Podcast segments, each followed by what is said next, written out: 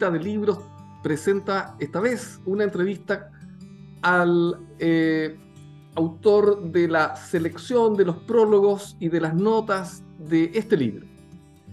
Memorias de Abdón Cifuentes, páginas de memoria.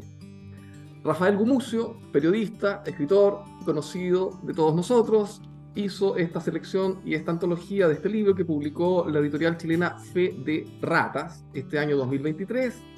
Un libro que ya hicimos la reseña hace algún tiempo, ahora en el mostrador, y que tiene unas 370 páginas, que son la selección que hace Rafael Gumucio de lo que fue en su época las memorias de Abdón Cifuentes, publicadas poco después de su fallecimiento, a principios del siglo XX un, hombre de Estado, que fue diputado, ministro de Estado, ¿verdad? Y conservador católico, eh, miembro del Partido Conservador, quien eh, dedicó toda su vida a luchar por lo que él estimaba que eran sus ideales cristianos y, en fin.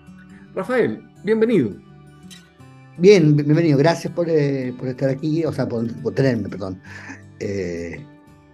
y eso. Rafael, ¿cómo se te ocurrió hacer esta compilación y volver a editar estas páginas de memoria de Cifuentes, que es un, autor bastante poco conocido como autor, más como hombre de Estado, fundador también de la Universidad Católica, miembro del Partido Conservador, como decíamos, del siglo XIX, que falleció a principios del siglo XX, como eh, después de una larga trayectoria de hombre de Estado? Ah, ¿por, qué, surge este libro? ¿Cómo, nace esto, esta inquietud? Mira, eh, em, nace un poco, eh, bueno, por supuesto que no fue idea mía, como casi nada eh, ha sido idea mía, em, sino de su nieto, Ramón Cifuentes, que, me, que, me, que, que tenía el, viejo ejemplar, la antigua de la memoria, donde el prólogo era era, era, era, de, mi, de mi, bisabuelo, perdón. Entonces se le ocurrió que quizás yo podía eh, eh, tomar esta tradición y volver a prologarlo, y lo leí y le dije que, quizás sería mejor hacer una edición para lectores no, no, no, no, no, historiográficos, digamos, no, historiadores, eh, que pudiera em, en alguna forma reenganchar con, con nuevos lectores y de alguna forma dar eh, dar con eso. Eh, eh, dar con los nuevos lectores con la nueva, con las nuevas accesibilidades. Y, fue una aventura muy entretenida porque me obligó a recorrer todo el siglo XIX chileno, digamos, y de mano de un testigo privilegiado de, todo, de todos estos hechos. Claro que sí. Y después te contactó, te contactaste con esta editorial Fe de Ratas, ¿no? Que hizo la, la edición. sí, eh, eh, es una edición Ferrata, sí. Que, quedó muy bonita, muy cuidada, muy, muy linda la presentación, la fotografía, todo eh, espectacular, de primer nivel. Eh, muy buena, sí, sí. así que, nada, que quedé muy contento con lo que pasó con eso. Qué bueno. Oye, Rafael, y bueno, el libro está lleno de anécdotas, chismorreos, copuchas, pelambres, que son propios de la época, ¿no? De lo que él estimaba que se estaba haciendo mal y quería que se hiciera bien, de gobiernos que la historia nos enseñó en el colegio que eran los, gobiernos progresistas, ¿verdad? Los gobiernos laicos que querían que Chile fuera un país ilustrado. Y Abdón Cifuente nos cuenta que estos gobiernos, si bien tenían esa intención, arrasaban en las elecciones con votos amañados, elegían a dedo al Congreso, usaban a la policía para disolver eh, manifestaciones contrarias o para crear manifestaciones en contra de sus adversarios. Es como una especie de anti-historia chilena la que nos cuenta este libro. Em, sí, es una, una anti-historia chilena. O sea, cuenta como en la historia más normal los liberales son los buenos y los conservadores son los malos, digamos. Y los conservadores son un grupo de gordos, eh, millonarios eh, que están en su fondo viviendo em, eh, la vida eh, eh, como, protegido, pero la verdad es que no fue para nada así. Em, la verdad es que, que, hay una que hay, que hay unos cruces, unas continuidades y una verdadera eh, mucha sorpresa, como por ejemplo que el mundo conservador fue el que peleó por el voto de la mujer, peleó por el, el voto universal, digamos, por el voto, y fueron los, primeros sindicatos, digamos, antes de que llegara el anarquismo, eh, fueron eh, parte del mundo conservador, eh, también pelearon por la libertad de prensa, digamos. todo esto, por supuesto, pensando en su, en su interés, digamos, en el sentido de que, de que ellos pensaban, estaban por el por, el, voto femenino porque las mujeres votaban por el Partido Conservador, estaban por el voto popular porque el voto popular eh, era más conservador, eh, eh, pero, pero eso nos quita que estuvieron en muchas luchas, luchas que son hoy en día luchas como liberales, digamos. Claro. Ahora también no quita que, como muestra el libro, este partido conservador se opuso tenazmente a las famosas leyes laicas, de cementerios laicos, del registro civil, de los matrimonios civil, y que ocasionó estas anécdotas tan raras, ¿no? Como estos enterramientos de miembros de la aristocracia entre gallos y medianoche, perseguidos por la policía que querían enterrar a sus deudos en cementerios católicos, cuando la autoridad lo había prohibido y se tenían que enterrar todos en cementerios laicos que se habían expropiado justamente a la Iglesia Católica. Sí, eso era muy, eso, es un pedazo muy divertido y está contado con, con lujos de detalle y con detalles que son bastante cómicos, digamos. Para nosotros ahora, hoy en día, eh, no son, eh, no son eh, tan, pero era muy divertido, sí. Claro, eh, vale, la pena releer todas estas anécdotas ya olvidadas, por supuesto, en, el devenir de la historia, y que Cifuentes nos recrea eh, en forma bien, bien magistral, en cierta manera, ¿no? Porque es muy sincero su relato, es muy directo. Oye, y lo otro interesante también es su participación de Cifuentes en el complot que acabó con la famosa guerra, terminó siendo la guerra civil del 91 contra Balmaceda. Él fue el secretario de actas de los conspiradores, ¿verdad? Y ahí dan, da una serie de nombres que a lo mejor no se asocian tan directamente con esto, como por ejemplo Enrique Maquive, que era más bien radical y que se opuso a, Balmaceda. Entonces, otra vez hay elementos que parece que no estaban en, los libros de historia que nos enseñaron.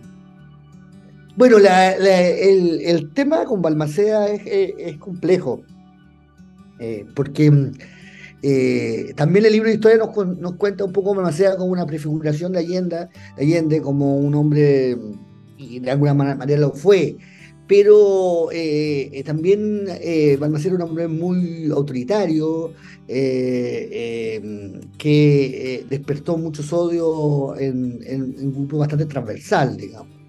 Es decir, no, la división entre izquierda y derecha que nosotros solemos hacer, no es tan válida en ese, en, ese, en, ese, en ese momento.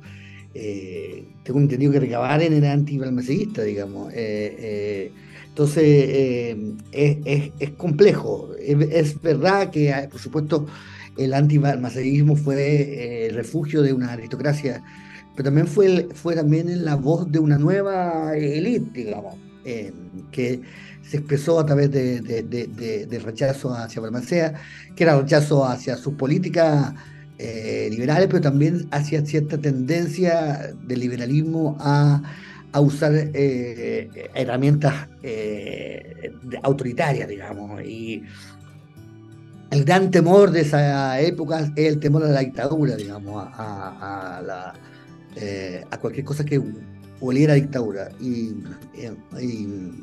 entonces, claro, eh, eh, la historia de Balmaceda no, se lee, se, lee desde otra perspectiva, digamos. Eh, claro, ahora es paradójico o curioso, viéndolo ahora con tanta historia después, que ese temor a la dictadura no, no les haya impedido generar ellos mismos una verdadera guerra civil, que es algo, digamos, o, tan terrible o peor que una dictadura de verdad, porque era el temor a una dictadura. Bueno, y, lo otro interesante también acá es que se siguen dando en Chile periódicamente este tipo de episodios como los que muestra Cifuentes, ¿no? Que parte rememorando la famosa revolución esa del 51 y después otras asonadas, revueltas cuando se dictó esta famosa ley que terminó con el monopolio de Barros Arana, que tenía la tutoría de los exámenes a través del Instituto Nacional, ¿verdad? Y que llega una sonada a su casa y prácticamente le quieren linchar. En fin, hasta la misma guerra civil, estos episodios esporádicos de violencia popular explotan habitualmente en Chile durante el siglo XX y terminan hace muy poquito explotando en el siglo XXI, ¿no? Con el famoso estallido social. Claro. Bueno, hay muchísimos estallidos sociales en el libro. Eh, son estallidos, por supuesto, de, un mundo mucho más pequeño y de una élite mucho más eh, pequeña. Pero sí, es cierto que cada 20 años hay una cantidad de, o menos, eh, hay asonadas, eh, movimientos populares eh, y movimientos antipopulares también, que hacen que uno vea la historia de Chile con bastante más complejidad, digamos, en el sentido de que el estallido a todos nos pareció, a mí me pareció como algo completamente inédito, completamente sin, sin, sin contexto, eh, sin historia, digamos, pero leyendo el libro uno se da cuenta eh, que no, que es bastante normal, que es bastante común, y también es normal el final de este de, del estallido, que al final, que al final no pasó nada, digamos. Eh, esto, estos movimientos que, donde pasan muchas cosas, pero que al final no resultan en nada, son bastante habituales en la historia chilena. Claro, y no solo no pasa nada, sino que incluso después el péndulo oscila hacia el lado aparentemente opuesto de lo que eran los, supuestos de este estallido, digamos. y, lo otro interesante es que hay debates permanentes, así como están estos estallidos permanentes, esporádicos, están debates permanentes como lo de la municipalidad autónoma con presupuesto autónomo, que ya se discutió con mucha fuerza en esa época, incluso, como dices tú, entre otros era el caballito de batalla el propio Partido Conservador con Irarraza ahora a la cabeza, ahí se muestra, ¿no? Que querían municipalidades autónomas. De hecho, Irarrázaval creó la, la, la, municipalidad y la comuna de Ñuñoa. Sin embargo, hasta el día de hoy no hay ni municipalidad autónoma, autónoma con presupuesto autónomo, nada de eso. Todavía se siguió discutiendo incluso en el proyecto de la última reforma a la Constitución. Claro, no hay nada de eso, no.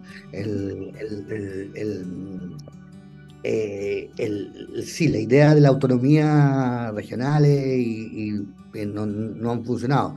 Debo decir que yo soy un, asqueroso centralista, así que no, no he coincidido mucho con... Eh, eh, es decir, no soy un centralista, pero tengo la peor impresión de la política provinciana.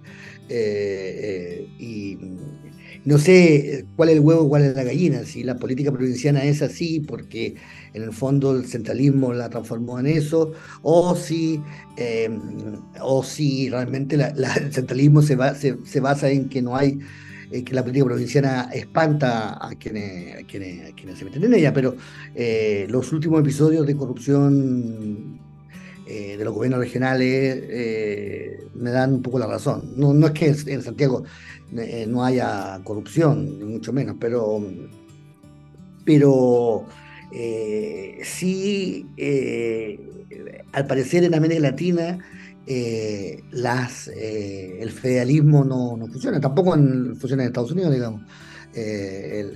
Estados Unidos ha hecho una cosa más inteligente, como siempre, porque son astutos, que es un federalismo de, de, la boca para afuera.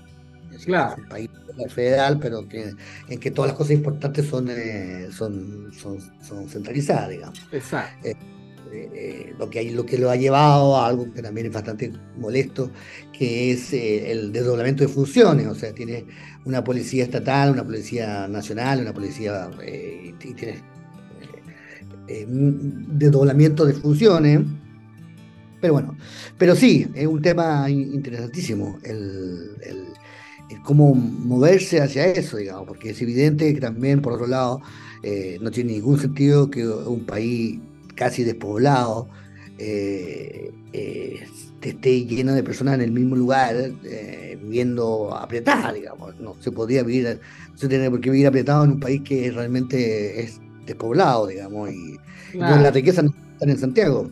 No, y no solo eso, sino que además que las decisiones que generalmente se toman desde Santiago toman la óptica de Santiago y no atienden a que las realidades en provincia son completamente diferentes.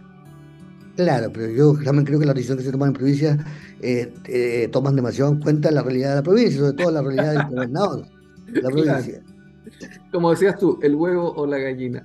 Oye, Rafael, bueno, ahora como que se vive un periodo más como de revival, ¿verdad? De los libros de historiografía o, de novelas históricas o algo por el estilo, con Baradit, etcétera. ¿Tú crees que este libro entonces va dentro de esa misma corriente a llegar a un público más amplio que se pueda interesar más en este periodo de la historia nuestra?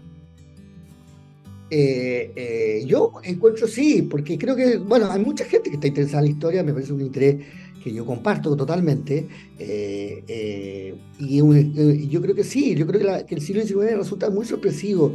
Muchas veces, leyendo este libro y editándolo, me da la impresión de un poco una novela García Márquez, en el sentido de que alguien llega eh, eh, y traen el, eucaliptus y, y, de, pronto hay miles de, eucaliptus, digamos.